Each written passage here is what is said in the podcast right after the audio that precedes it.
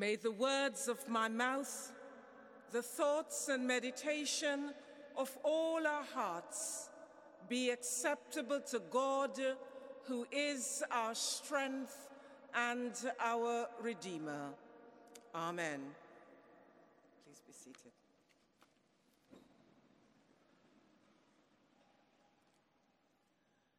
Do not let your hearts be troubled.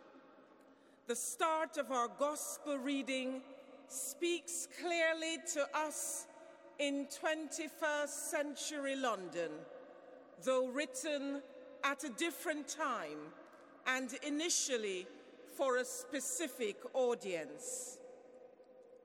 But my heart is troubled. It is troubled because young people are dying weekly on our streets. My heart is troubled because a week ago we marked the 25th anniversary of the death of a young man who was simply waiting for a bus to get home when he was attacked and brutally murdered. My heart is troubled because people from the Commonwealth who were invited to this country to help rebuild it have found themselves stateless, some unable to get hospital treatment, others affected by being removed from their jobs. My heart is troubled because I pass many people who are homeless, clearly living on the streets. My heart is troubled because there are families who live below the poverty line in this wealthy nation. My heart is troubled because there is so much division in the worldwide church. Divisions that does not mirror what it means to be a part of the body of Christ. What is it that is troubling your heart as you sit in this beautiful Wren building? Are you troubled by the families that were driven out of Myanmar and are now refugees in Bangladesh? Are you troubled by the children who are bombarded by bombs in Syria? By those whose lives are being destroyed in Yemen, the Sudan, the Democratic Republic of Congo? Are you troubled by the plight of those who are using desperate means desperate means to leave their countries of origin to try and find a better life for their families?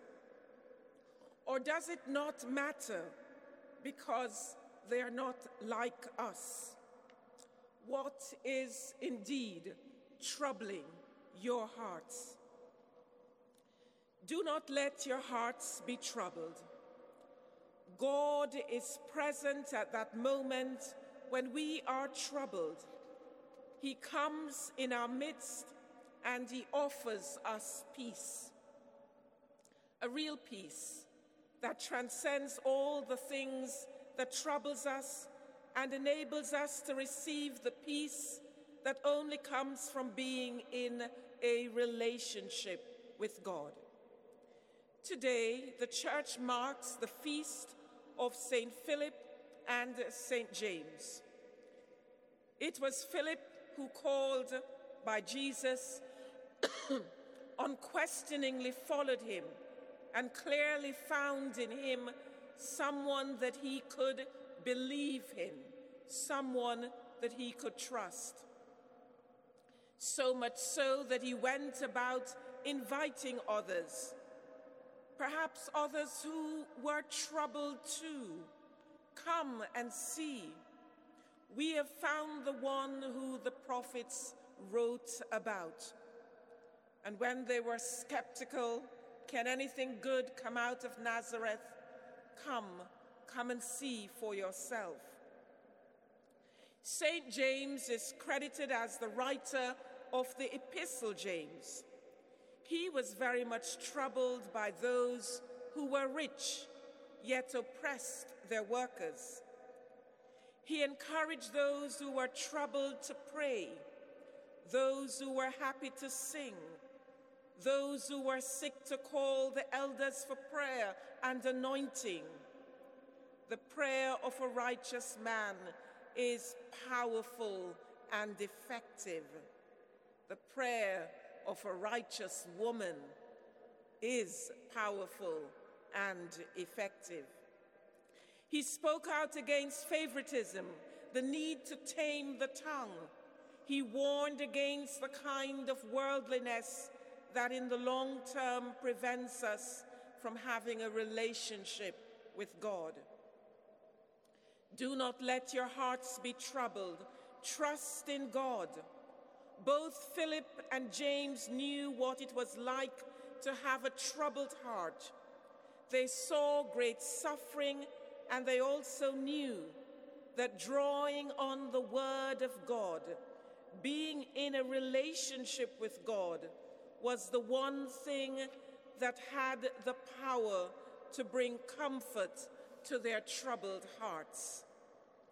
In our epistle reading from Ephesians, we are reminded that through our union with Christ, Christians have already been made beneficiaries of every spiritual blessing that belongs to and comes from the Heavenly Father. You and I need to be willing to claim those spiritual blessings as we go through our various journeys and hit those moments when we are deeply troubled by the eventualities of life. When this happens, we too, like Thomas in the Gospel, must be willing to say, Lord, we do not understand why this is happening. We do not understand where you are going. How can we find the way? We must be willing to say we do not know the answer. We do not have all the answers either to preventing the knife killings that we are seeing on our streets.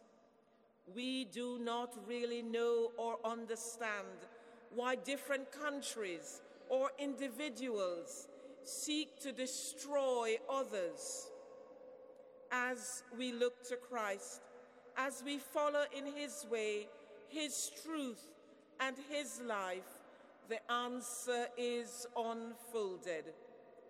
We have a God who loves us, sent His Son to die for us, a God who has prepared a place for all of us not just the ones who look like us or speak the same language as we do.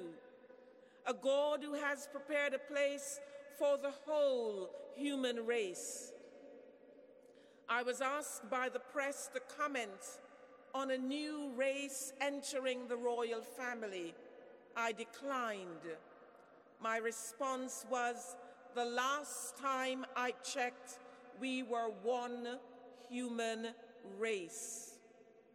If God has prepared a place for you and me and for us all, and I believe it, then it is time for me and you too, if you believe it, to start treating our fellow human beings as one, as belonging to the one human family, and always seeking the best for one another.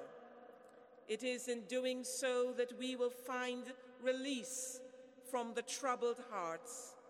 As we do it, we will need to invite others, as Philip did, to come, come and see for themselves what is possible.